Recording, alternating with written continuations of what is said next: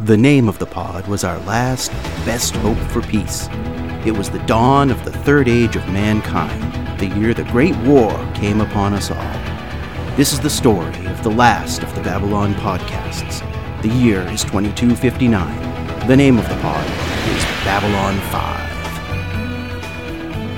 5. Episode 32 The Coming of Shadows, in which G'Kar and Londo both see great opportunity in Centauri Emperor's visit to the station and the last best hope for peace is destroyed. Hello, friends, and welcome back to the Name of the Pod, your Babylon 5 podcast, where we talk about the enduring cultural legacy of uh, the 1990s science fiction show Babylon 5, where it's uh, led uh, modern genre television and what kinds of lessons that we can uh, look back 20 odd years and, and take from it. I am one of your hosts, Chris Tatro, and with me, as always, is my co host, John Cassie. Chris, how's it going? It's going well. It's Chris- going very well. Chris, is it me or is Earth Dome very crowded this evening? Oh, it's bustling. It's it's it's a, a flurry with activity, and I, in fact, over there, I think I see our uh, our good friend Brian Ries. New pre- Brian Hello, Brian. Ries. yes, new president of the. Uh, I, I took over after Santiago was unexpectedly killed. No, I'm just kidding. How'd that happen? I, I pledge my un, undying support to uh, El Presidente, Excellent. I have some jobs as always. Good, good. Well, well, welcome. We're glad to have you here. Very glad to have you. and I'm glad to be here. I mean, you guys, I think, were the ones who introduced me to Babylon Five 150 years ago. That's right. Yeah, in Yeah. the uh, in in the in the early ages of television when it was on BBC uh, BBC One. Right. Yeah, Yeah, yeah. It was radio only back then. Radio play. Yeah, that's right. That's right. So yeah, Brian. Uh, now you uh, you were part of our circle. You know, we were all of, of a circle in back in uh, Ohio in the '90s when this was on.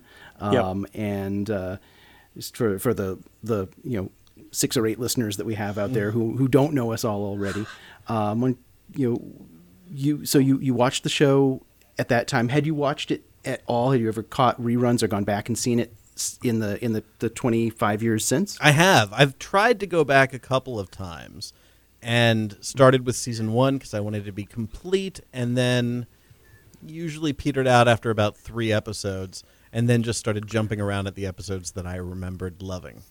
So mm-hmm. couldn't really make it through the whole thing until you guys started your podcast. That's Yeah. the goal. Glad Yeah, we can be enablers that way. yeah, you know, even if even if we're not even if we're not digging everything about an episode, the the hope is that that each one provides something you know worth talking about. At least that's been our experience. You know, we're almost 30 I think this is episode thirty, isn't it? Uh, no, this is no. We're a couple. We're a little further in than thirty. We're a little further in than thirty. So we're we're we've done more than thirty episodes, and even even the uh, most uh, draggy episodes have have offered us something. And this episode is the exact opposite of draggy. It is one of the best episodes of the entire show, and perhaps Right, now- now- one of the most important. Mm. Yeah, I mean, in, yeah, I, I completely agree, Brian. That it, you know it is one of the most important. I suspect when we get to the end, when we're sort of looking at you know what are the four or five pivotal or seminal episodes of this program, there is so much change. There is so much development of character, and just sort of moving the plot along in this. Um, you know, this episode uh, won the 1996 Hugo Award for dramatic presentation. It beat things like the movie Apollo 13, the movie 12 Monkeys. You know, it Yeah. beat the uh, the Star Trek Deep Space Nine episode, uh, The Visitor, which I think is one of the finest pieces of television that DS9 ever did. Um, so, Twelve Monkeys is one of my favorite movies ever, and and you know I I. I have to say that yeah, this was this is like concentrated goodness in a forty-two minute chunk Yeah. right here, and it's it's Yeah. um, you know yeah this is this is deserved you know, and, and it it built a year and a half of kind of uh, of fan support behind it, you know, to get to that point. Yeah, I, I think So, that bro- I think what I think happened with the Hugo too is that they they really paid attention because they didn't win the previous year, even though I think Straczynski thought they might should have. But he said that they had too many episodes that were nominated. So this for this Hugo, they just concentrated everything on like one episode, and they pushed it out to everyone like this is the one. Everyone nominate this, vote for this. So I think it had a big impact. Smart. Yeah, I mean, I think looking at the arc of the rest of the season and what we've already seen, because we're about halfway through season two, um, this is, uh, you know, this is going to be probably on Christian, you know, on our Yeah. top three lists. I should I should think our top five lists. I You know, at the I- end of the yeah. season, I would I would be very surprised if it wasn't at the top.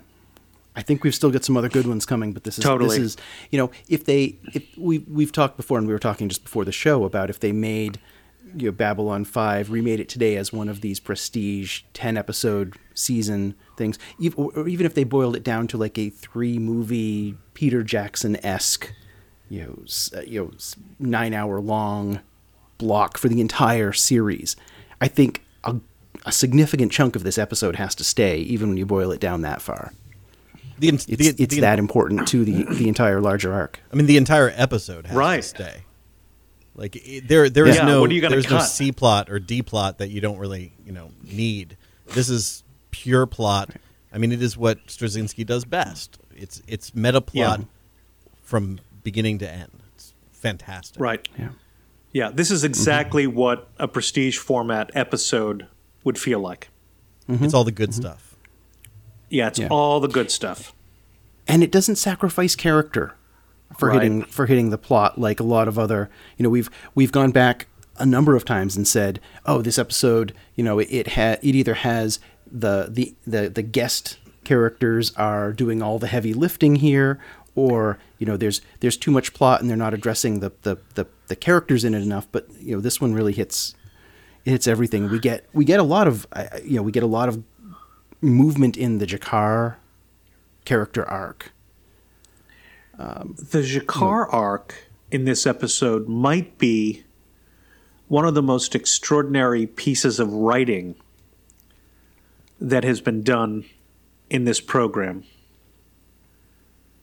since we've started it, and certainly one of the most intriguing uh, in all of sci-fi television. Just just these forty minutes of G'Kar. It, it is like Think a, about where he starts and where he ends. and and Mother of God. in between it's like a roller coaster i mean he is up and down he is fatalistic and then he is optimistic i mean it's crazy but i really i mentioned this before we started but i really want to talk about how badly sheridan and dr franklin treat the man i mean yeah, go. yeah like in the beginning when G'Kar comes and is complaining about the uh, centauri emperor coming to the station uh, Sheridan basically just dismisses him and says, "You know, you've had a hundred years of blood and sacrifice um, with the Centauri, but you know that's not really my problem." And then he appeals to G'Kar to like let it go because it's going to be good for the station and good for him personally back at Earth if people see the Centauri Right. Emperor coming. And then and then he kind of smirks when G'Kar says, "You're not going to do anything." And he's like, "What did I suddenly turn invisible or something?" It's like a throwaway, terrible line. And I don't know if they meant for Sheridan to sound very undiplomatic, or if Right. you know, if it was, I don't, I don't know what they were trying to develop there with Sheridan, but Yeah, and even you know later on when he when he stops G'Kar from hunting down Malari and killing him like the dog that he is, he's he's he's not diplomatic about it. He's forceful. He's commanding, and you know that I think so far what we've seen that's Sheridan. He doesn't have the diplomatic side to him that Sinclair might have. Um, he's you know he's a military guy. He that's that's that's how he how he works and it, it you know it doesn't seem like it's what's called for maybe this is part of sheridan's growth arc as well or maybe it's just you know tone deaf writing you know for what the situation called for i don't know I mean Sheridan almost Well, just looks down on him in pity when he's on the floor, like so overwrought Right. because of what happened. Um, and Sheridan's just like, "Nah, leave him be," you know, like, and he's just looking down Yeah. at him like, "Eh, you could act like a man "Yeah." Right, right. And um, you know, Brian, you you you ma- you mentioned in the pre-show as well. Not not only is Sheridan's response throughout the show to G'Kar um, a kind of an off note, you know, every, every time we get a we get a chance to see them interacting, it's like, eh, eh. Uh, Dr. Franklin's relaying of the Emperor's uh, kind of um, once in a century message of peace, Dr. Franklin uh, kind of refracts through this kind of smarmy. They're so much. They're so much more interested in justice than you, G'Kar. Yeah. Right. See, the Centauri aren't nearly as bad as you. It's like Stephen Franklin. Do not take sides. Right. Relay your message and stop being so smarmy. I mean, it is hard though when you're faced with G'Kar and the Centauri Emperor, played by Turhan Bey, to not just kind of love Turhan Bey. I mean, he is amazing. Yeah. In this in this That's episode, true. I mean, this is this guy mm-hmm. was I, I I think he could be the best actor I've seen on the show since the beginning of the show. You know, we've gone back and forth in a lot of episodes about the quality of guest stars Um, that often they miss, but when they don't, these guest stars totally elevate the program. Right, you went David Warner, Oh, yeah. uh, you, you know the uh, the actress who played Deathwalker, um, um, and Turhan Bey, extraordinary, right? And you think about the analogs what are the what are the analog experiences in our history that kind of match this? Is this going to be you know Anwar Sadat flying to Jerusalem? Is, is this kind of what we're you know is this kind of what we're talking about? Um, you know, uh, you know, you think about bitter bitter enemies who are trying to reconcile, making some kind of an effort. Um, I mean, we're not. It's 1995 in this episode. Irish republicanism is not a is not dead. Right. You know when when the queen the queen of the United Kingdom made her, her first official visit to the Republic of Ireland in something like 2015.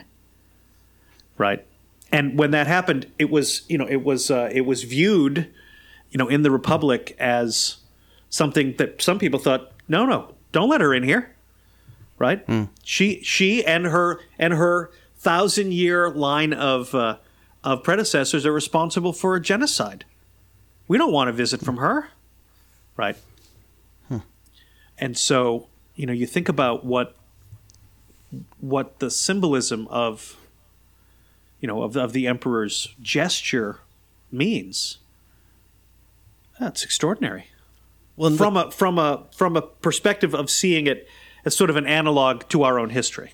But the great thing about how it's written into the show is that it is a distinctly personal and emotional gesture for the emperor, Totally. for the Centauri Emperor. You know, it is Totally. this grand gesture that he wants to do, but for him, it is almost, or it, he conveys it as almost like he's apology for him. You know, it, it's something he's doing for himself. Yeah, yeah. He's And- come to the point of realizing that it was a it was a failure in his life, you know, and he's gotten to this point. It's like, you know, why didn't I do something about this before? So yeah, he's got to Exactly. He, he feels that he he wants to, you know, he wants to he wants to go with a with a clean ledger. He wants to be, you know, it's kind of like a deathbed confession, but in this case, you know, he he's he's he's sincere. Um, or a lot, you know, And and how heartening G'Kar's the opening of G'Kar's heart, Yeah. Mm-hmm. right? That's in some respects the most tragic part of this whole. G'Kar's heart is as wide and as open as it's ever been to the notion of peace, while Londo knows what Londo has done. Mm. I mean, that was painful. Yeah, it was rough, and it, it just it's great to highlight. I mean, so many characters went through so much this episode because you know Turhan, I mean, the Centauri Emperor. You know, he went through a lot. Actually, like they developed that character in just a, few minutes of screen time, and Right. then G'Kar has this amazing arc throughout the entire thing, and then I think Right. Londo has his own arc. I think Same. he's coming to the conclusion that the choices he makes in this episode, in the beginning, and when Vir tries to stop him and says, "Listen, you have to think about Right. this," and then he Right. almost like it's almost like stepping over a precipice for him. You know, once he makes that decision to attack the Narn colony, the listening post, whatever, then it's done for him almost. And maybe that's why the dream he has Right. is so much more extensive than they've referenced in the past. Yeah, we sort of went back and forth in the pre-show about this dream, didn't we? Right? Like like we knew Yeah. that G'Kar was involved. Right? But no reference to being emperor, no reference to uh, seeing shadow ships or these other kind of symbols. Now that doesn't mean that they Right. weren't there, right? But but we we get it. But now we get it. fully. Yeah. And I think I think I had read on the I think it was on the the lurkers guide page for this episode that you know Straczynski said that uh, that he had had dreams like that when he was young of these dark alien ships above him in a clear blue sky, and Wow. that, was that was the inspiration for this. And I have to imagine that was must be a terrifying thing to, to dream as a as a small child. Um, and that that that was his the intent maybe it maybe it was maybe I'm misremembering that'd be a first uh, but I thought it said on that page that that this was the this is the dream that Londo's always had is that that you know it's it all of these pieces and it's now starting to make sense of what it all means to him And you know that having that but dream as just can't help him well, having that dream as a child as J. Michael Straczynski, God, that's got to shape your whole life at this point, right? Like how much?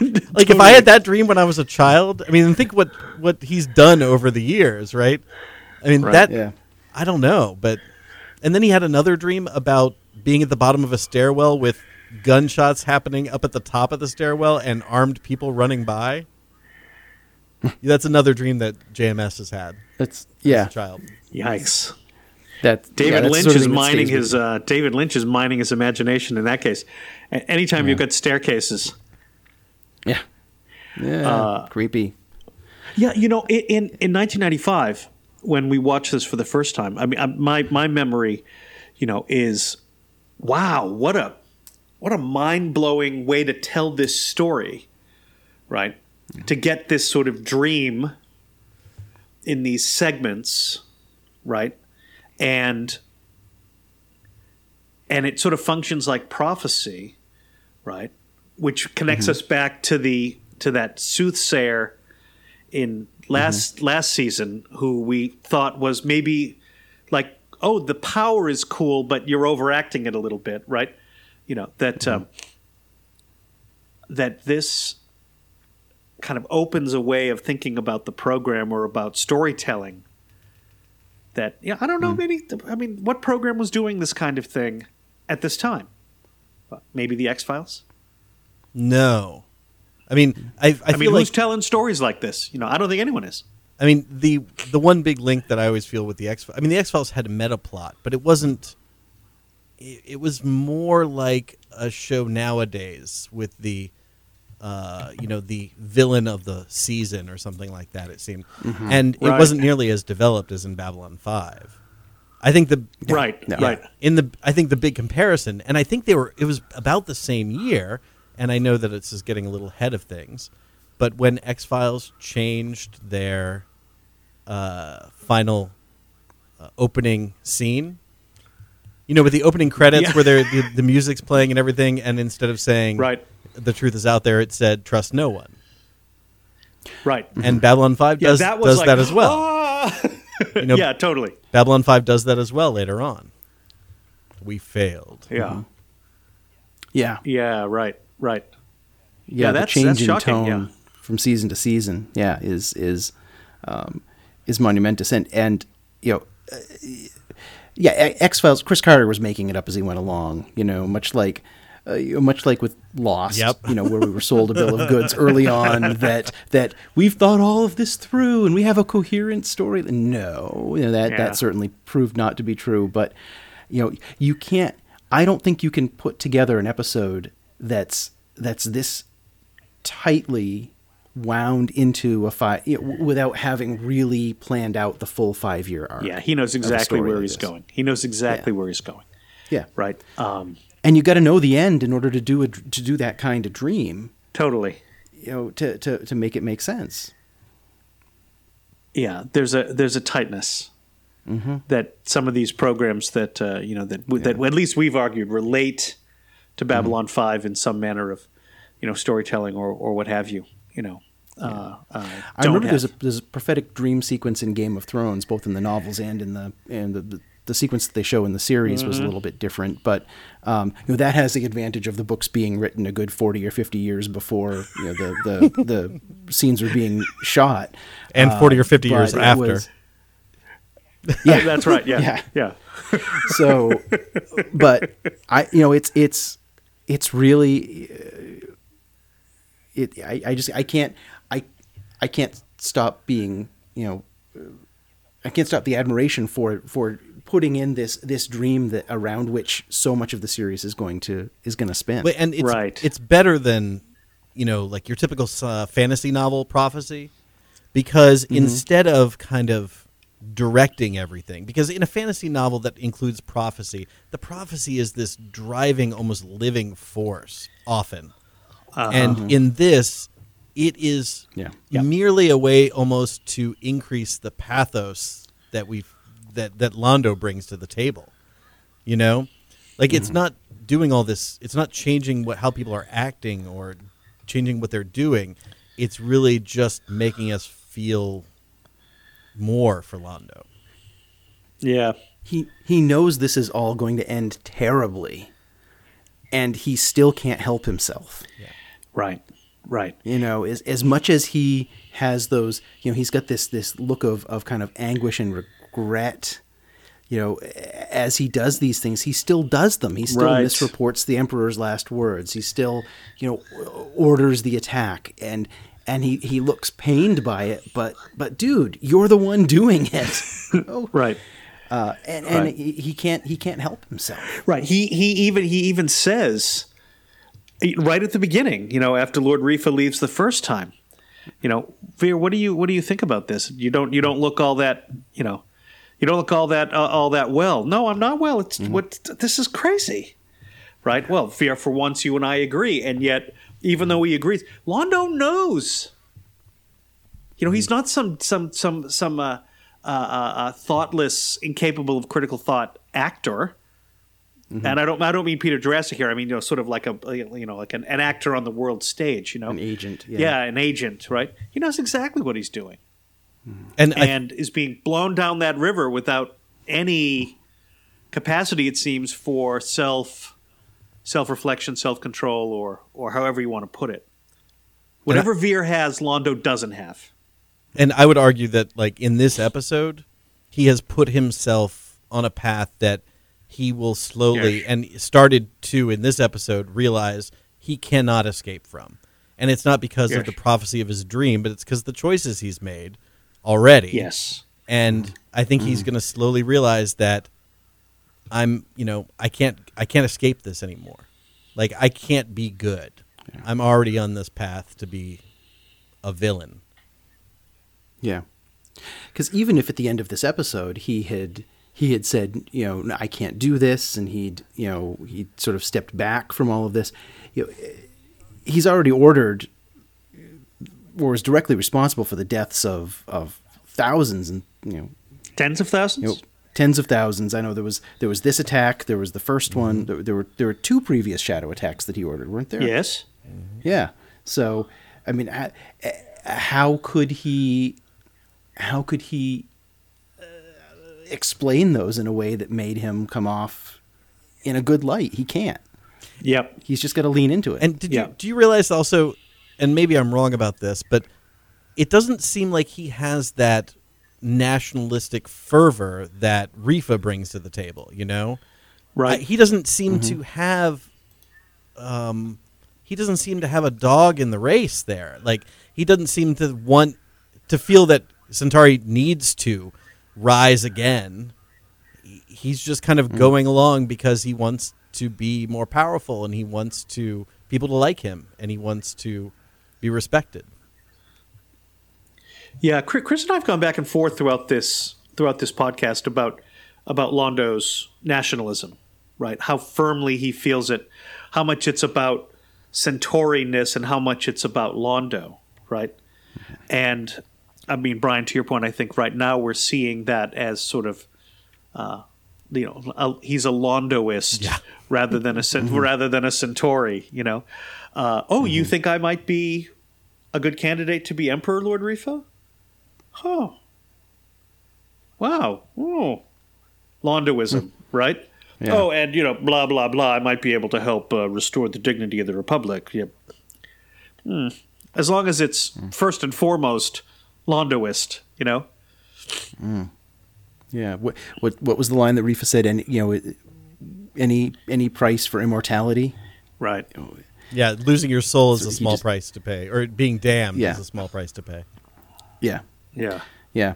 That's I mean that's that's what Londo's after. He wants to be you know, he may not want the responsibility of being the emperor and all of that comes with it that he sees in his dream, but he he he definitely wants the the the place in history. I think that's pretty clear. Yeah. Yeah. Yeah. And you know, I I, I, I don't want to interrupt you because you're going to say something really good, Go. really smart, John. I'm I'm sure. Unlikely. But carry I, on. But have you guys talked about? You you haven't been listening Have you to been our show, listening to this Brian? podcast? You know what? I, I will say this: I listened to it at 1.5 times speed, like I listen to some podcasts, and Yep. it makes John speak at in like a normal cadence, and it makes you really fast, Chris. I, I sound like a chipmunk. Yes, I, I'm pretty sure of that. Yeah. but my question is, I have some kind of uncanny valley thing about 1.5 speed. yeah, it's I- I, perfect. I, can't. I can't. I just. I can't do it. It's, My brain won't. yeah. It can't process it. Most po- a lot of podcasts I listen to, they talk too slowly for me, so I have to put it on 1.5 so they sound right. I see. completely agree. Um, I think it speaks to the podcast we listen to. But Correct. my real question, and this is important to probably all the Go. listeners out there, all six of them, as you say, um, is Yes. have we guys talked about why Vir doesn't have an accent? Is he from like backwoods Centauri? oh, God bless. We've never raised that. No, no. Uh no, we haven't. Yeah, he's, it's Um, like he's from Indiana. yeah. He's from the Ohio of Centauri Prime. That's right. Whatever Yeah, the Ohio yeah. of Centauri Prime is, that's where Vir's from. I, I have, I have two theories in that. One, Stephen Furst is just terrible at accents. But I mean that shouldn't that's not stopping anybody else from from doing a Centauri accent. Um, and two, it's kind of like the the British accent in Star Wars that that you know some characters put on, or even Leia puts on when she's like being you know highfalutin and and like core worldish, um, and then everybody else just sort of just sort of drops into their flat American accent, you know, because they're from the Outer Rim, and it's you know it- that's where people talk normal. Um, you know, maybe he's yeah, you're right. He's from he's from some sort of backwater, and I don't I don't I, we don't have a lot on Vir's past, do we? No, I don't think we Not yet. ever do we do we get it later? I don't remember. I don't. I don't think so. Yeah. But we certainly don't have it now. Right. But yeah, I mean, Brian, to your point, if you if you look at the way that these things are normally, uh, the way that they're normally cast, right, we're meant to see Vir as sort of our our everyman identifier character because of the way he talks. Yep. Right. I mean, the fact that he sounds, you know, we're being sort of flippant that he sounds like he's from Ohio or from Indiana, but that's what he sounds like. Right. And, you know, uh, William Forward, I don't know what his background is. Um, and Peter Jurasik's accent is a, con- is a constructed, you know, artifact. I mean, he said as much. Turhan Bey is a, is Turkish via Austria. I mean, what kind of an exotic accent is that going to be, right. I mean, Turkish via Austria, really? Um, Yeah. And um, and, so, no, we is never given that any thought, Brian. P- Provocative. I found that very interesting. And this is our opportunity to mention Malachi Throne. Right. Right. you know the um, who you know not not used to his potential Centauri Prime But, Minister. uh, yeah. Yeah. Yeah. The uh, the immortal doesn't even get a name He doesn't even get a name, right? And when you come in as a guest star named Malachi Throne, and you know, guys, we, we we we looked at his kind of IMDb record, and good grief, he's in everything that we watched Yeah. growing up. Mm-hmm. You know, uh, uh, he's the, uh, the, the you know the immortal. You know, Commodore Mendez in in Mm-hmm. the Menagerie. You know, the, the Yep. seminal episode of Star Trek: The Original Series. Um, and he's, He was he's on- in everything. He was in the Adam West Batman show. He was on Electra Woman and Dyna Girl. I mean, Arc 2. Please, you know? Right, right. Eh, Everything. I love Electra Right. Woman and Dinah all Girl. The, all the great. Yeah. Oh, I loved Electra Woman and Dinah Girl. Mm-hmm. Who didn't? Ah, Yeah, we have we have spoken about Jason of Star Command and Space Academy on this program. right. Nothing I want to do again, right? no, no, it's fine. We've, we've we've, spoken about of it. Now let's move on. That's right. That's right. Uh, So wait, one final. it, it's too bad that Malachi Throne was used in such a kind of small way. He could easily have cast him as the Emperor, and he would have just been, a, you know, he would have been compelling. Or Yeah, and then he gets Caesared and he's off the. yeah. yeah, Yeah. Yeah. Just- a lot of a lot of knifings hmm. and almost knifings in this episode of Babylon Five. yeah. right. Yeah. Yeah. So, gu- guys, I, I, I raised a point in the in the pre-show, and and we didn't. y- y- Yeah, and I'll, I'll just I'll ask it now since hmm. we're sort of in the asking questions of each other face. Yeah, Yeah. I think that G'Kar would never have stabbed him. G'Kar is just not an assassin. What do you think? I am completely unconvinced of that. I think Uh huh. Okay. he's. Yeah. I mean, he went like he is at the very least a man who will, who kind of goes full force into whatever he's he's getting into, right? And he yep. He really dives deep. I mean, he left a will. You know, he he talked about how his purpose, like he was so happy with his purpose because there were only three possible outcomes to his life, and he had a path finally mm-hmm. in his life, and that mm-hmm. you know Right. stabbing the emperor was that path. And I don't think that he was going to. I mean, he's a man of conviction. That's true. That's true. Are, you saying, John, you don't think he would have stabbed the Emperor, or you don't think he would have he would have killed Londo? Oh no, no. Uh, he was going to kill the emperor. Right, but then later when he's on his his rampage, Oh. he's like hulking through the hallways and you know. Yeah, I, for some somehow the idea of him killing Londo feels like it's on it's on the right side of honor, but killing the emperor Yeah. not. I- mean, I, I, don't. You know, I'm mm-hmm. not. Mm-hmm. I'm not trying to advance an argument here. It's just I'm watching him prep, and I'm like, "There's no way he wouldn't do that." That's what I felt. But Brian, you're shaking your head. I'm totally shaking my head, and that's because I disagree with you on both points. I think he would have stabbed the emperor, no problem. I think he would have, Okay. you know, he would have thought about it, but I think he did think about it. I think that he had thought Yeah, about it already. He had already processed it, and he wouldn't have made the decision to do it if he wasn't going to go through with it. But I think Okay. I don't think he would have killed Londo. I think he would have beat the Oh. crap out of Londo, beat him bloody and blue, Oh. and then been the better man and left him Uh huh. to recover. Yeah, I find both points persuasive, even though Hmm. you know my my uh, you know I started from a question that was basically the exact opposite. I find your argument persuasive, I win. but I mean this is part of what makes G'Kar such a rich character. Yeah. That's Right. that's why we had to have you on, Brian. I can never convince him of anything. You're never right, Chris. There is that. um, there's one thing that I'm right about, and and you know earlier on we said there isn't anything from this episode that could be trimmed out. There's there's there's no fat to trim. okay, what are you trimming? I, I know it's important later on in the series, but I'd cut the ranger guy out. I don't think you have to cut him out. I think that if you had just let uh, Garibaldi confront him and have him come clean at that point instead of like arresting him and having him in the cell and all that stuff, then you could have gotten it over with right away. And you know, That would that definitely seemed like it was you know dilly dallying for the sake of plot. You know to to to get to a particular point. Yeah. and We we do sort of shilly shally around a bit sometimes on this program. yeah, got to fill Yeah. some time. Yeah. But Yeah.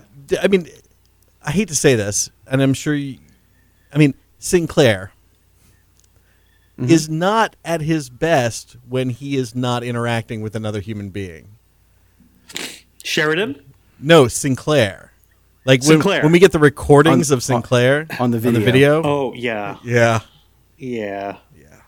Well, I mean, in his defense, that was also like Michael O'Hare is probably at his nadir, um, you know, health wise. You know, so he was like probably filming that, you know, as he was on his way onto a plane or something. You know, I got to get out of here.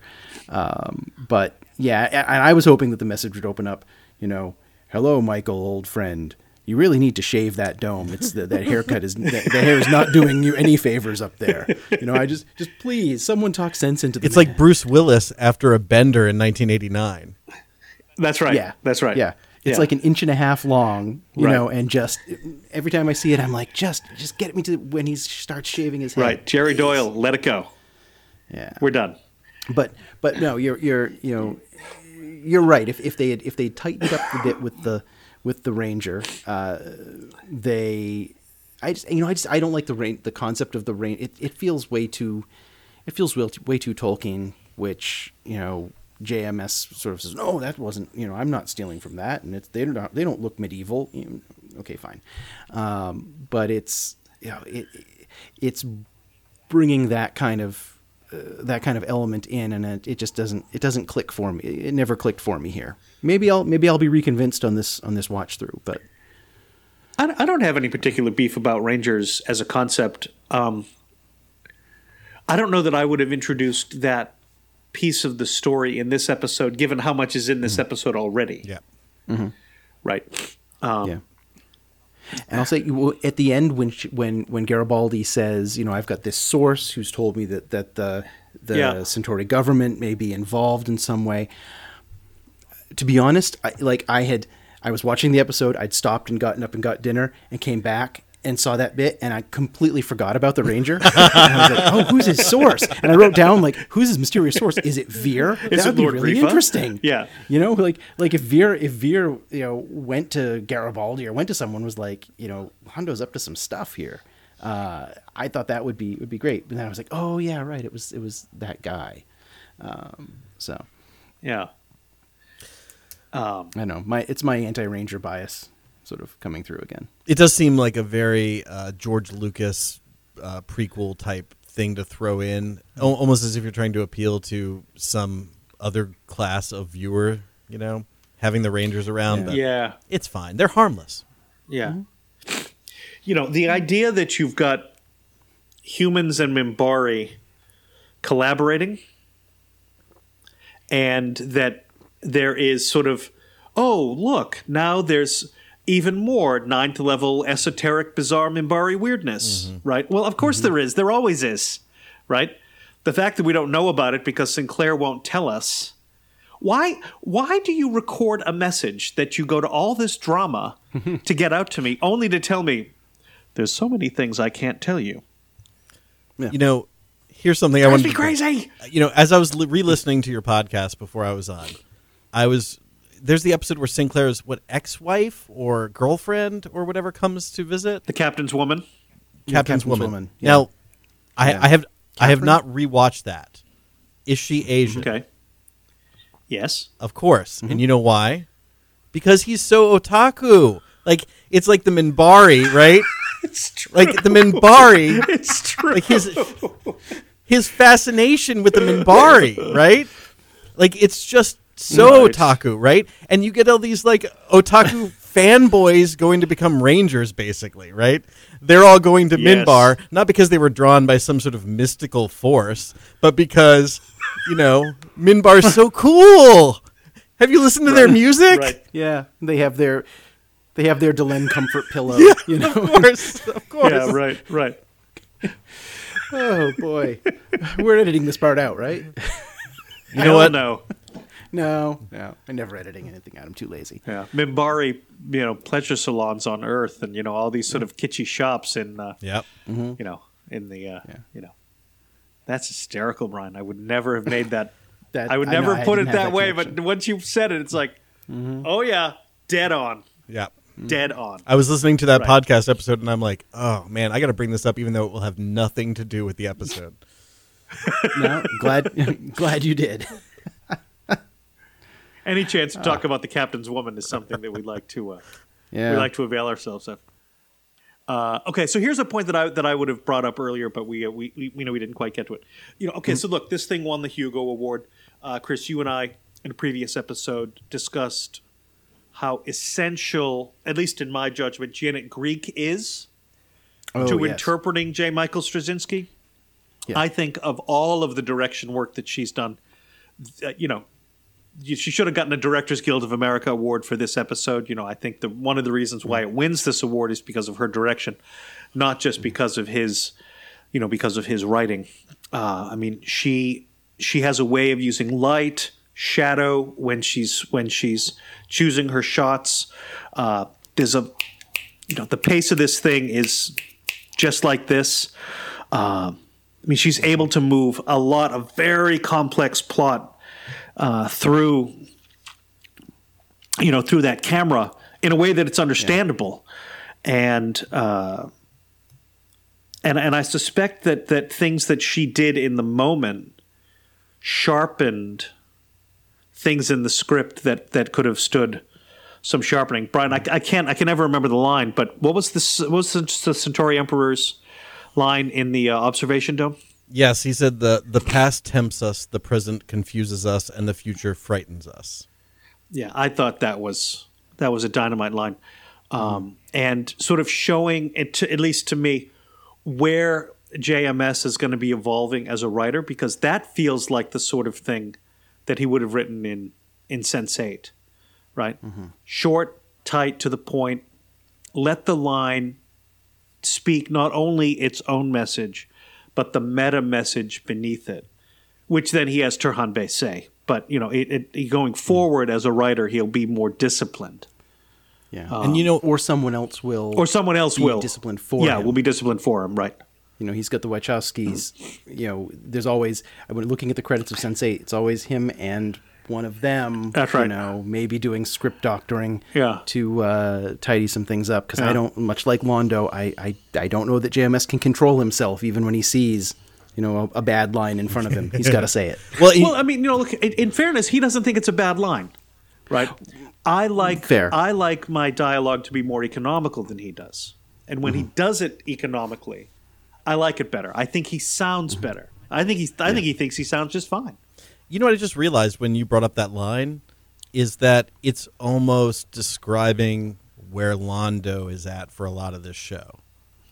Yep. You mm-hmm. know, the past the Yeah. past tempts us, the present confuses us, and the future frightens us, and that seems like where he's at. And actually, Londo, I mean, he's almost turning into the emperor even before he becomes emperor, because the choices are mm. being taken away from him a- after he's made all these terrible choices to set off the process. Right. I don't know why I keep Right. going back to that. I'm stuck on that one. Yeah. Well, it's a it's a critical point, isn't it? I mean, you know it's going to pay Definitely. off down the road. I mean, mm-hmm. it feels like, you know, one of these kind of linchpin moments where mm-hmm. where lots of critical things hinge on that, and you're going to keep coming back to it because it's such an important hinge. I think. Yeah. Mm-hmm.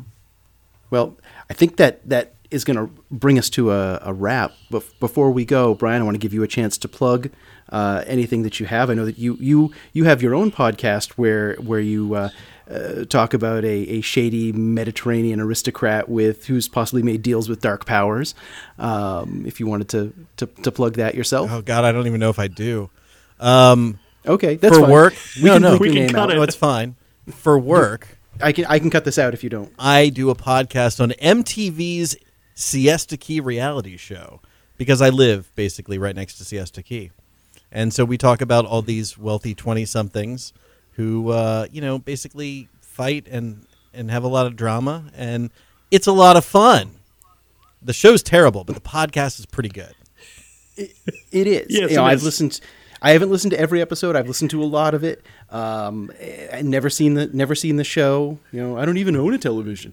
Um, so, uh, you know, but it's it's it's definitely it's it's good to hear kind of the the analysis and the takes that that the three of you bring to the you know, bring from the show. Um, I feel I like I'm wonder on Letterman. audience overlap between those two shows would be Between our show and that show, between Babylon Five and MTV's Siesta Key. Negative 0.2 percent. yeah, it's just it's just Brian. it's Yeah, just, it's just it's me. Brian. It's just Yeah. Brian by himself. He's the only one. Yeah. Most of the people on that show weren't alive when Babylon 5 was on television. No, I record a podcast with somebody who was, oh gosh, she was born, I think, when Babylon 5 got started. And now she works. So 1993. yeah, now she works as a reporter at a newspaper. Now she has a proper job, That's right. Yeah. right? And I could Oh. and, and I could be I could be her elderly father. right. Right. You know, it's you're not quite to the point where I could be her grandfather, right? I guess. when you work in a school setting as I do, mm-hmm. you know that this has sort of been like my sort of growing awareness. Like I could be your brother, right? I now it's sort of like in uncle territory. Now I'm I'm well past I could be your father. Now it's like I could mm-hmm. be your father to my young colleagues. and I, right. I have to be more careful what I say on that podcast than I did on even this podcast because mm-hmm. most of the very attractive young women on the TV show are easily young enough to be my daughter, even if I didn't get Yes. started mm-hmm. early. So doesn't usually stop me, but Yeah. You know, Brian, we've had you on now on an episode that you know I would describe as a stem winder, dynamite episode, right? yep, super. Uh, we'll have to uh, we'll have to have you on again next for an episode that's a bit more Sargasso Sea-ish, right? And, uh, and and see what you can see what see what hash you can make of that because you've you've done. We've got Paul Williams coming up in three or four episodes, oh don't we? my we? God, I am I am excited to talk about a terrible episode. Boy, no, I really am. that is that is more in my wheelhouse. I'll tell you right now. we, we'll we'll have well- you on in short order then. We'll have you on for season five inclusive. oh, Chris, that's Oh, okay, That's why we got a one star review, Chris. That's that's why everyone thinks we're haters. Yes. Sorry, Canadian guy. Listen, Um, you can you can talk trash about something and still love it. right. Absolutely. Absolutely. I wouldn't dedicate what is this going to be three years of our lives Right. to to watching and talking about this show if I absolutely hated That's it. why I talk trash If- about you eh, guys. Unless I were getting You know, exactly. I, I thought it, and I said, I said, nah, I, I have I have too much respect for these friends of mine to go to that place, but I should have known better than you would. You would go there. Hmm. It's Yep, why we I'm love you so much. yep, I bring a nice low class sensibility to your podcast. Yeah, you're like Vir in that regard. You're our Indiana Centauri. All right. Well, before we go too him- far gi- off the give rails everyone here. the uh, the, the Yeah. you know how do you find us? Facebook, name of the pod at gmail.com, um, Google for us or, or search for us, uh, that sort of thing. Um, yeah, it's it's it's late and we probably should be signing off. Uh, thanks for joining us, everybody. Um, rate, subscribe, and review, and uh, we will uh, we'll talk to you next week. Thanks for being on, Brian. I'm looking forward to having you on again. Love you guys. Cheers, mate. Bye.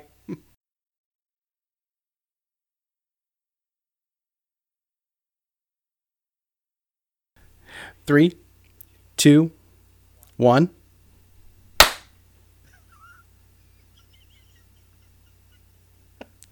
What? Did you did you you Did you- froze? so I couldn't tell if you No, actually that's what clapped or happened. You guys froze at the same time, and I thought you were like waiting for something because you were like you were like three, two, one. okay. Oh, so did you clap or not? No, I did not. We got to do it again. Oh, Jesus. We can do it again. Okay. Yeah. It all stays in. Ah, it's amateur hour. Yeah. Okay. Three,